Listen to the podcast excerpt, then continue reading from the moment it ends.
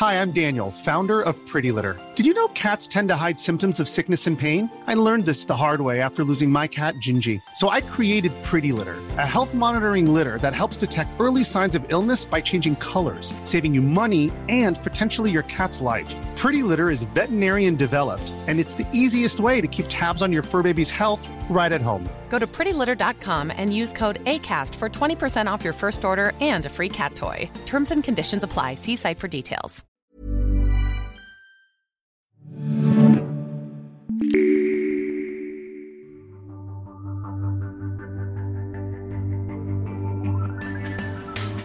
It is said that there are nine arts.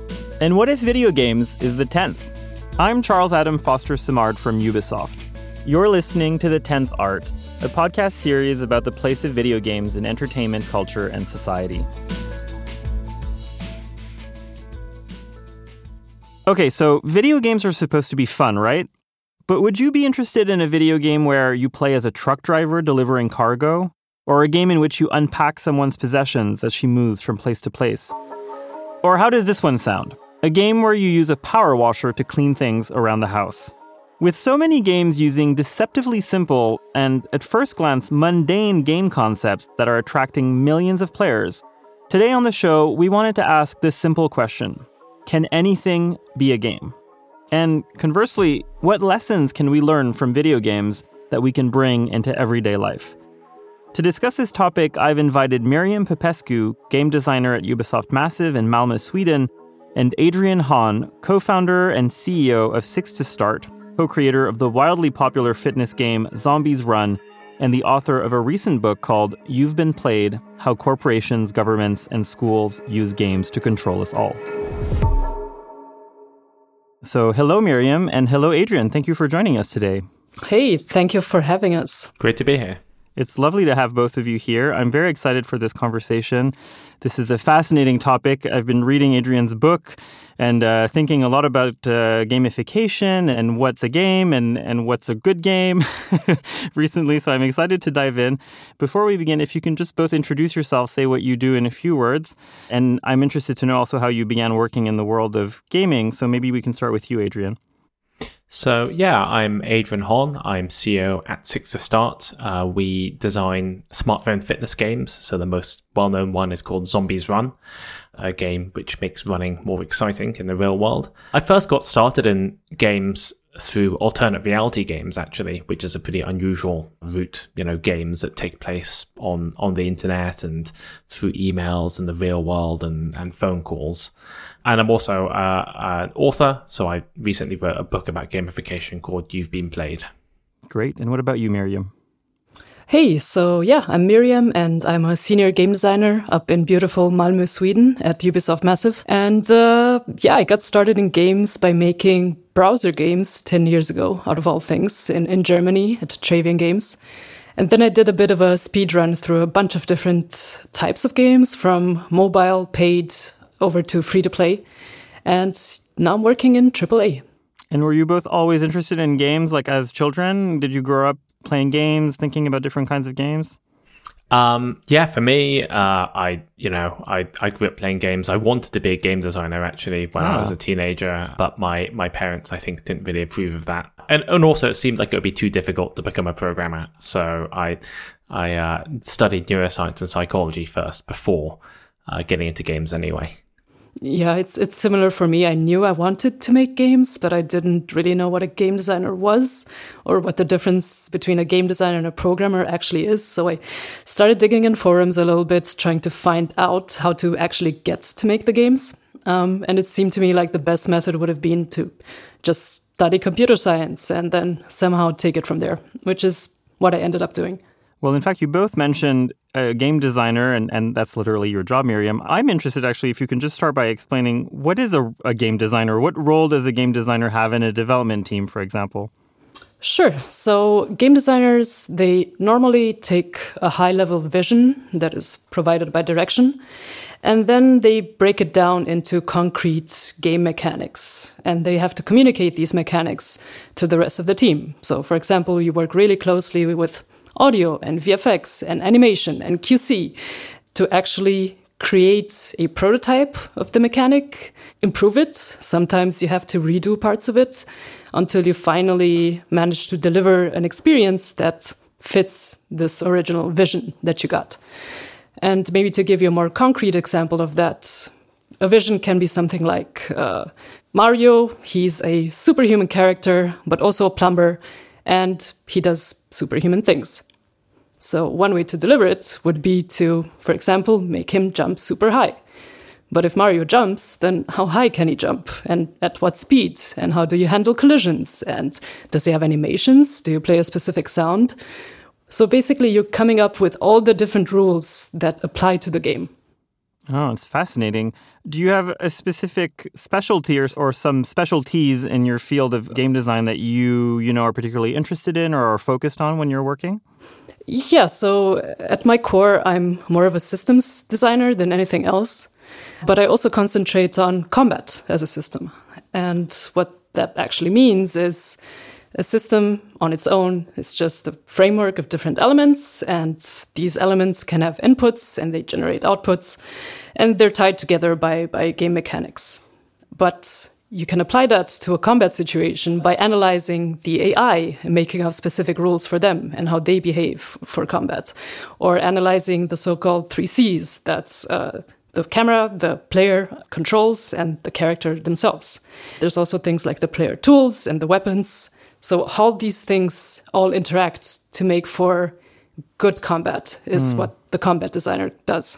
Adrian, I was really interested by the book that you recently wrote uh, called You've Been Played, as you mentioned. And we're turning a little bit, maybe, the premise of your book around. You're talking a lot about gamification of things like work and school and government, and how those fields are kind of borrowing from games and, and gamifying real life, in, in, inverted quotes, to achieve different goals. But we're also interested here today into how games are actually inspired by everyday, rather mundane things sometimes to gamify them. And so maybe if we can just kind of settle some terms before we dive into the rest of the conversation, you know, how do you define gamification? What are some top of mind mechanics that you have when we're talking about gamifying activities? And I don't know if anything that you're going to say can resonate with what Miriam was presenting in terms of uh, her work as a game designer as well. Well, sure. I mean, you know, I think there's a few different answers I can give there. I mean, gamification is a pretty broad term, mm-hmm. and the way I would define that is using ideas from video games and game design for non-game purposes. Mm-hmm. So that's a lot of different things. And the way that most people understand gamification is pretty basic, and I don't mean that in a bad way. You know, often when people add things like missions and badges and achievements and and leaderboards and and points to boring activities, they'll say, oh, we've gamified it. And usually it doesn't really make it any more fun. I think the best forms of gamification are obviously where you take a boring activity and it is more fun. and that can use points and badges and, and progress bars, but it doesn't have to actually, because a lot of games don't use those things. And so I guess where I tie it back in is I think it's really specific. You know, I think the best kinds of gamification have to pay attention to the details, a bit like in combat. You know, you have to kind of think exactly, you know, how to tailor gamification for each activity because mm. what works for trying to teach someone a new language is not going to work for trying to encourage someone to clean their bedroom. It's a completely different uh, uh, thing, and you can't expect the same systems to work. So it's using systems that are really adapted to the activity that you're looking into gamifying, for example. Yeah, I, th- I think you just have to be really kind of curious and really interested in what makes one activity different from another, mm. you know?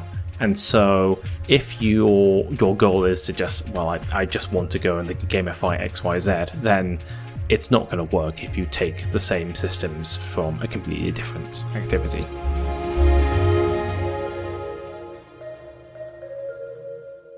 Adrian, do you want to talk about the mopping example that you use in your book? I thought that was very interesting. How you kind of guide us through how you would gamify mopping uh, yeah.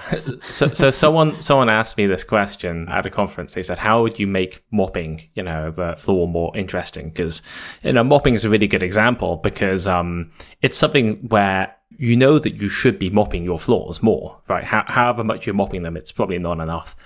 But the problem is, is it's kind of boring and it's a bit dirty and it's a bit tiring. So people want a bit more excitement and motivation.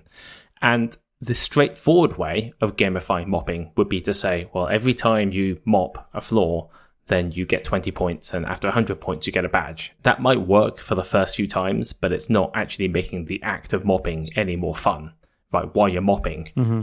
it's exactly the same activity.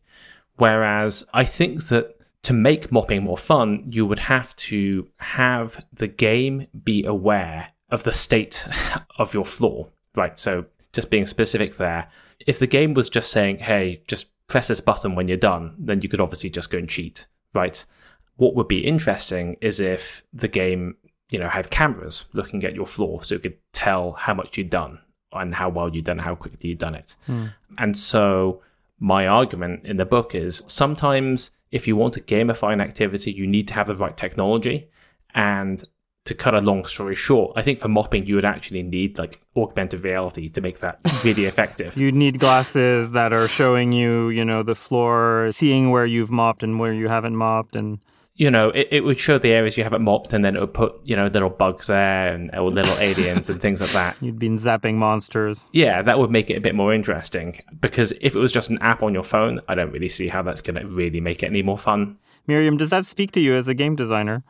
It does because this sounds very much like a Viscera cleanup detail. I don't know if any of you has played that. Yes. So the premise of the game is that there's been some atrocious uh, calamity on a space station and everything's just full of blood.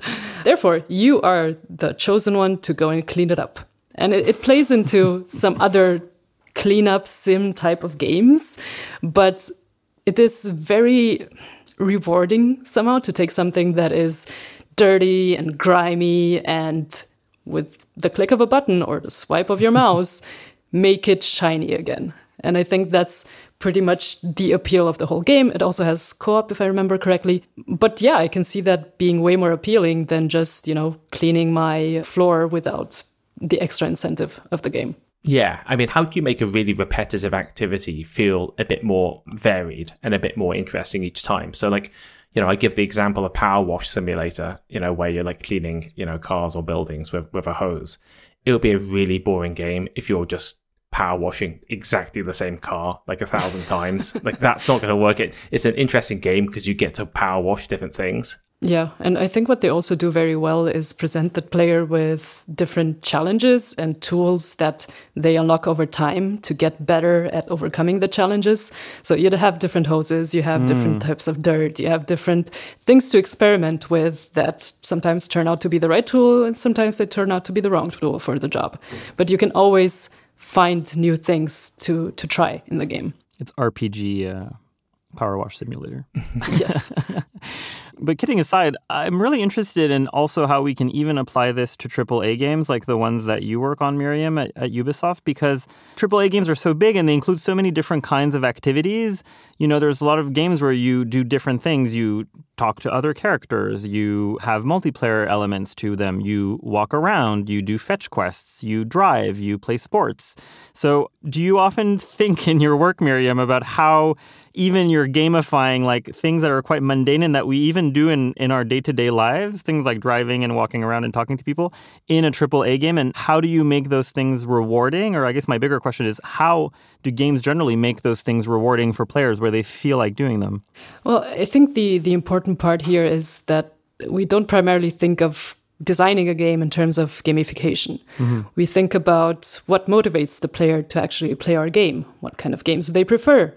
And then we go into the details of hey, how can we adapt these mechanics to cater to specific playstyles, right? So if I were to to give an example for that, if you were to just make a game like Plants vs Zombies where you have a simple plant. It can grow. It has inputs. It has outputs. It takes sun and it outputs, uh, I don't know, beans. It's, it shoots at things, right? The original Plants vs. Zombies would be more of a tower defense game where you have the zombies walking towards uh, plants and you put up different obstacles. And that caters to a different type of player compared to Plants vs. Zombies. I think it's called Garden Warfare, where you turn the premise into a shooter. Now mm. you are the one that controls the plant, and the zombies are actual um, NPCs with their own behaviors, there's other players in there with you as well. And that type of game caters more towards players that like the type of challenge where they have to control their character and aim well and work well together with others.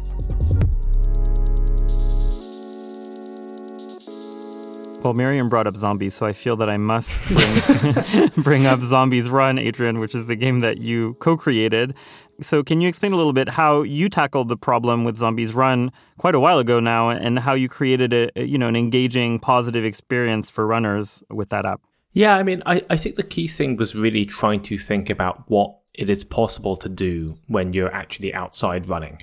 So we weren't the first smartphone, you know, running game. There were actually a few that, that came before us um, on the iPhone and Android, and, and even you know smart smartphones before those two things. Mm-hmm.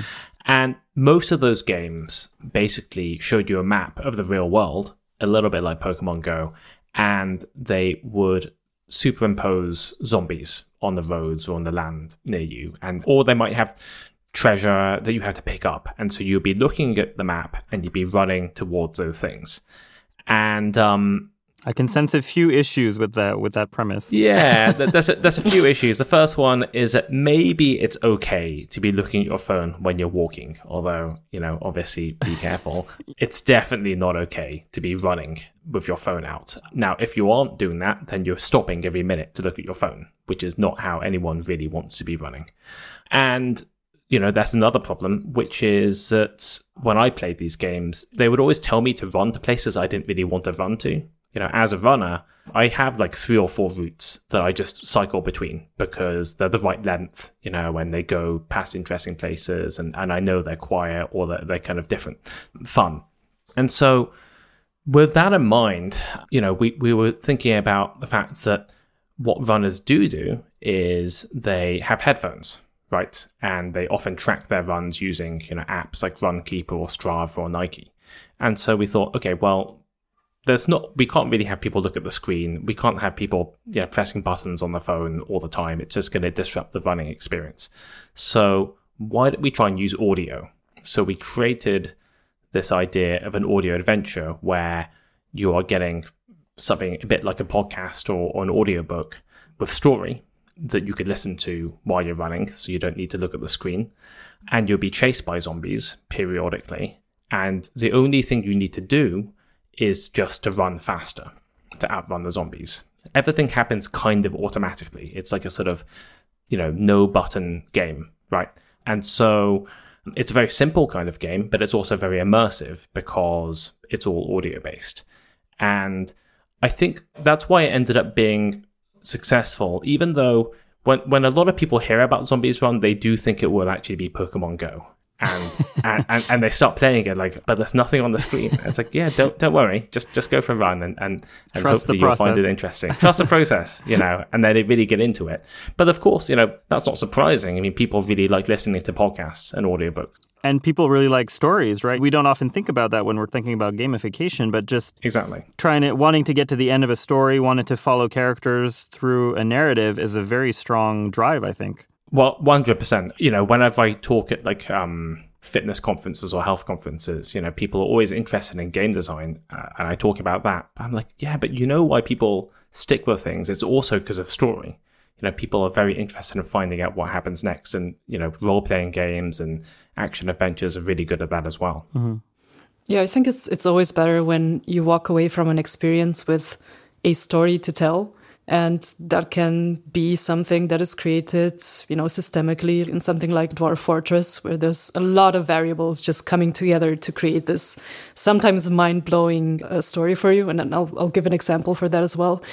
I was just learning how to play the game and I had a very simple setup. I played it for two weeks. It wasn't easy and things were looking pretty sweet. Like my dwarves were all happy. We're digging a lot of holes until a huge atrocity showed up, like some sort of huge monster. It took up so many uh, pixels on my screen. and I sent everybody in for the battle. Every single dwarf that I had fought against this thing, and we fought for two days. And when they finally got the, it down to the last health point, it turned out it wasn't any kind of monster. It was an elf kid, and this elf kid had just spoken the wrong incantation, which led to it becoming a monster. And my last dwarf was facing off against this kid, and I had the choice to actually, you know, strike him down or let him go. So I let him go.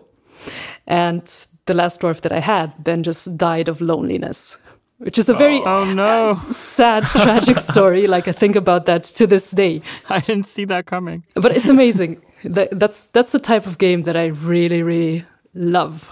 Yeah. It's one of the best like single player games where you hear about these sto- sort of procedurally generated stories. You know, it's like Eve Online, you hear that as well, but that's kind of f- from a multiplayer point of view. And Dwarf Fortress, I think there's something about the simplicity of the graphics that lets you, you know, layer that on on top. Miriam, can you talk a little bit about the state of flow? Because I, I know that it's something that uh, development teams think and work a lot on. And I'm interested to know what it means to you and what role it plays in, in your work every day. Uh, sure. Yeah. So, so to me as a game designer, this is basically the the holy grail, the spot where you want to take all your games and you want to reach it. And I don't think it's exclusive to games, by the way. I've experienced, for example, runner's high, right? Where you feel so good and you're so much into running and you don't feel tired anymore. Hmm. And maybe meditation, though I haven't tried that myself. But yeah, the state of flow itself, I like to describe it like a state of mind where you kind of become one with the game. And you only really reach it when you've played the game for a while, you know its mechanics, you know what to expect of it. And suddenly you're not, you know, this troubled human being sitting in front of a computer anymore. You've become one with the game and you've become one with the game world itself. And it feels very natural to interact with it suddenly. And the challenges you're presented with, you're just automatically overcoming them. They need to be still a challenge, so they can't be completely easy to actually overcome, but you feel very good about all the interactions that you're having with the game and you really don't think about them anymore. And while that sounds amazing and it's something that, that we all strive for, it's, it doesn't happen naturally and it's really easy to drop out of it. Um, for example, if I were to take something like Ghost of Tsushima, which is a samurai game and you're fighting left and right and you're swinging, and suddenly this doesn't happen in the real game, but if you were to get, let's say, a notification to buy a better sword on half of your screen, that would immediately just ruin the state of flow and hmm. your state of mind in that moment. And what are some of the levers that you can kind of pull on or the things that you can look at and tweak when you're trying to make sure that, you know, you're creating the right conditions for a state of flow in the player when they're when they're playing a game? There's a lot of very minute detail work in animations and animations fitting the sound and the sound fitting the expectation of the action that you're performing in the game. And all of that needs to try uh, to tie together into the actual inputs that the players are making. So it's a mix of all those things the controls, animations, the VFX, the sounds, and the actual challenges that you present to the player that they have to overcome. You know, I, I was thinking about games where I've experienced flow, and you know, Hades was was a great one where you know the difficulty was just right in terms of. I, I guess it started out being incredibly difficult, and then the, for a large part of the game, you know, I, I sort of figured out the controls and and could just zone out for half an hour getting through through the dungeon. But I think the other thing, kind of um, sort of very different example would be something like Assassin's Creed, where I'm running across the rooftops and it's just so much fun. I mean, I'm not really doing anything in particular. Maybe I'm just trying to trying to like get around town to go and find some interesting new location. But then there will be moments where you sort of reach a river and you're like, ah, I'm just going to fall off the side here. And, and then you sort of lose that flow. And so almost in the level design itself, I can see that a lot of attention has been paid to trying to make sure it's always clear where you could go and where you can't go and routes through. Not making it, it, it'll be boring if it was just too easy, but it'll be, I'll get broken out of flow. You can't really get into something into flow if it's too easy. It's just, it's just boring. But, um, if it becomes too difficult, then you're having to almost think a bit too hard. And, and that's a different kind of game. And what's satisfying with Assassin's Creed is oftentimes you don't have that UI, you don't have the user interface telling you where you can't and can't uh, run or jump or or climb or whatever. It's it's built into the level design, and sometimes it's test and learn to see, oh, can I climb that surface? Can I not climb that surface? Uh, Can I can I jump high enough? Yeah, something that I would wish we as game designers had a bit more courage to do is present the player with a bit less information, if anything. like no UI or low UI modes are becoming a thing now, and that's Yeah. amazing. Um, also, thank you to Elden Ring that you know dared to be more hardcore than your average game and dared to hide secrets and make things a bit more obtuse, but even more interesting to discover to the player. But yeah, just having the courage to let your players dive into your world and experience it naturally instead of, you know, just it's well meant at the end, taking their hand and putting them in front of the next, uh, yeah, encounter in the game.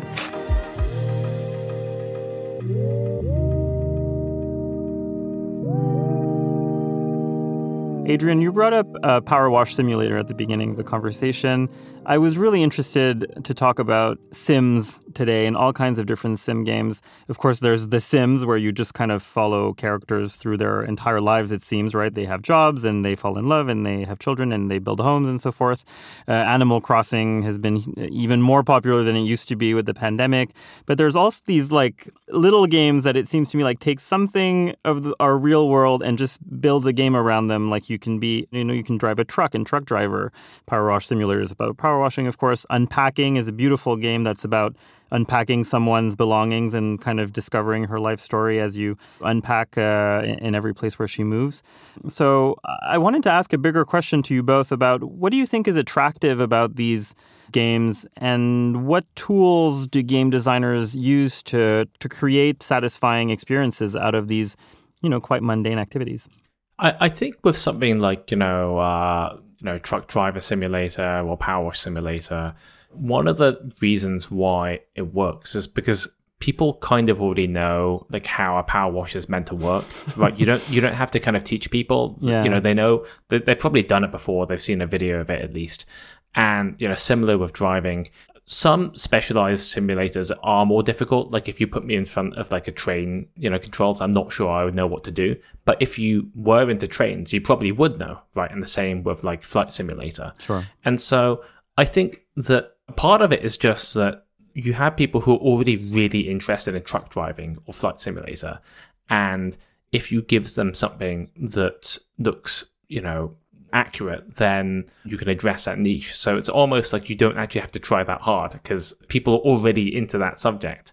But then I think I don't know if there's actually like a massive group of power wash, you know, fans out there to be perfectly honest. You know, and so so I think that's tapping into something a bit deeper, which is I think people just like cleaning things. You know, you just like cleaning cleaning objects. It's a pretty primal drive. And yeah, you know, I, I think it kind of ties back into the importance of having a really intuitive interface. You know, you talked about the physics. Hmm. When you have like a touch screen and you're playing a game where you're kind of cleaning an object by scrubbing across it, that just feels really like satisfying. This is kind of nasty, but it reminds me there was an app that was a pimple popper, yeah. Oh no.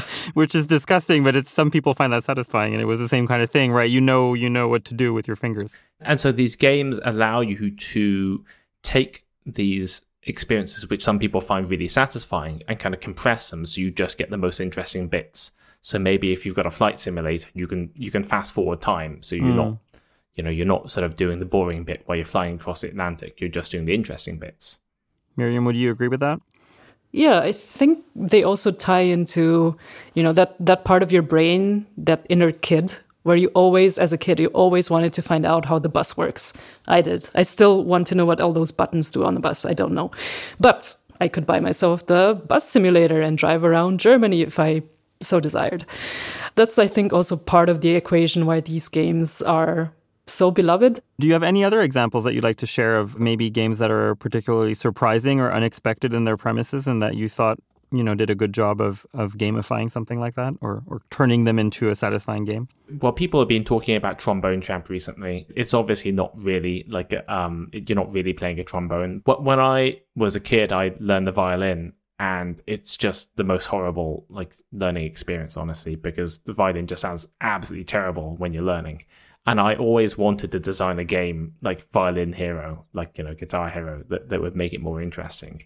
And so I have a lot of respect for game designers who are trying to make playing the guitar more interesting or playing playing these things because it's a pretty it's pretty tricky undertaking actually. Anything like that is is worth doing. On my side, I um, played a game recently. It's called It's Not for Broadcast.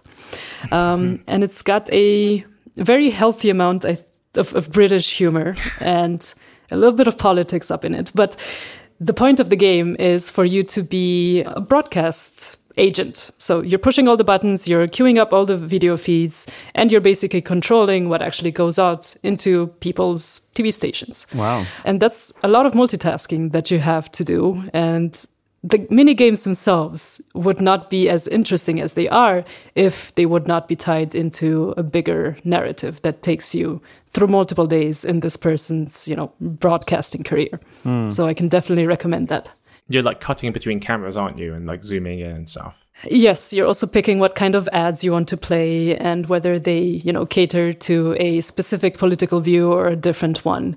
So that's where you're actually playing with fire a little bit. And I have not finished the game, but I expect different outcomes depending on my choices. Well, that's where we're coming back to that layer of narrative, right? And wanting to know what happens next or, or being able to change sometimes the narrative of the story when you have branching narratives as a satisfying way of of entering the world of a game. Yeah, it makes me feel more seen as a player if my choices actually matter and more well competent in, in making them. Adrian, do you feel confident that anything can be turned into a game and into a good game, a satisfying game? Wow, anything, you know, anything encompasses a lot. I, I think I think the cool thing about gamification is uh, it poses you with a lot of challenges. You know, I went on this um I did this sort of mega game. It's a bit like a LARP or like a, a role playing game. And um you know, I had the job of being a reporter, like a journalist and that was actually really fun. I, I wasn't sure how, how you would like gamify being a journalist. That wasn't even really the point of the game, but but it just ended up being really fun anyway. I actually think you probably could. I was now, hoping you'd you say should, that. yeah, whether you should gamify anything, I, I don't I don't know if I agree with that because I think there's some subjects which are which are kind of too important. But mm-hmm. having said that, I think there are some activities which are much easier to, to gamify than others. And part of that is technological, and part of that is just people's pre existing interest, right? Like gamifying learning a new language, that's just really hard because I think just learning a new language is really hard. You can certainly do it. Um, Duolingo has tried in a pretty basic way. What do you mean by that? Is that at the end of the day, it's the satisfaction and the motivation of learning the language that's pulling you forward, not not the points and the leaderboards and the scores and so forth? Yeah, I mean, Duolingo is an interesting example because I think most people who are really serious about learning a new language have a reason for doing that because they really want to go and live in that that country, or or you know they've met a partner. Or, or, that sort of thing. They've got some sort of like family connection. Mm-hmm. And so it kind of doesn't matter if the game isn't that good, they'll, they'll still play it. And so in terms of areas which are fruitful for gamification, it's worth just looking at stuff that people already want to do. Um, absolutely. But people really don't want to break their streak, though. They don't. You know, I think that there are some sort of psychological tricks which games take advantage of, sometimes in good ways and sometimes in bad ways. Like, you know, we don't have a streak bonus in Zombies Run hmm. because. Mm it's pretty unhealthy to just be running every single day, you know, right. without taking or if you're injured or whatever. Right. And so, you know, that's an area where I think you have to be careful as a game designer to think about what kind of behaviors you're really promoting. Now, I don't think it matters as much for something like learning a language because nothing really bad is going to happen probably if you if you just keep using the app every day. But then you have to sort of come back to like why are people using this? Is it just because they don't want to break their streak? I think as game designers, we want people to use our to play our games because it's fun, not because they just want to get the badge. Yeah, it has to be meaningful, right? They have to feel like they they got something out of it, not just to not break their streak. Yeah, Miriam, what's your answer to the question? Do you think anything can be turned into a game? At its core, I think yes. The question is whether we should. And I think that's a question that, you know, every single one of us that design a game or handle any kind of gamification should ask themselves because at the end of the day, the limits of game design are not uh, mechanical, they're ethical. Mm. So whether you should be making this ultra gory, violent game just for the sake of making this ultra gory, violent game, you can. Sure. Has it been done before? Probably. What are you actually adding to the discussion? I don't know. Mm. Same thing for gamification. Are you actually building this to give your audience something, or are you building this to just increase the bottom line for whatever company you're um, yeah, working for. Adrian, Miriam, I want to thank you very much for joining us today for this conversation. Thank you. Thank you.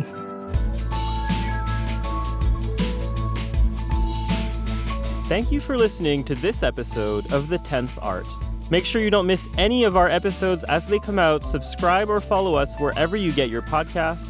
Ubisoft.com slash The 10th Art Podcast.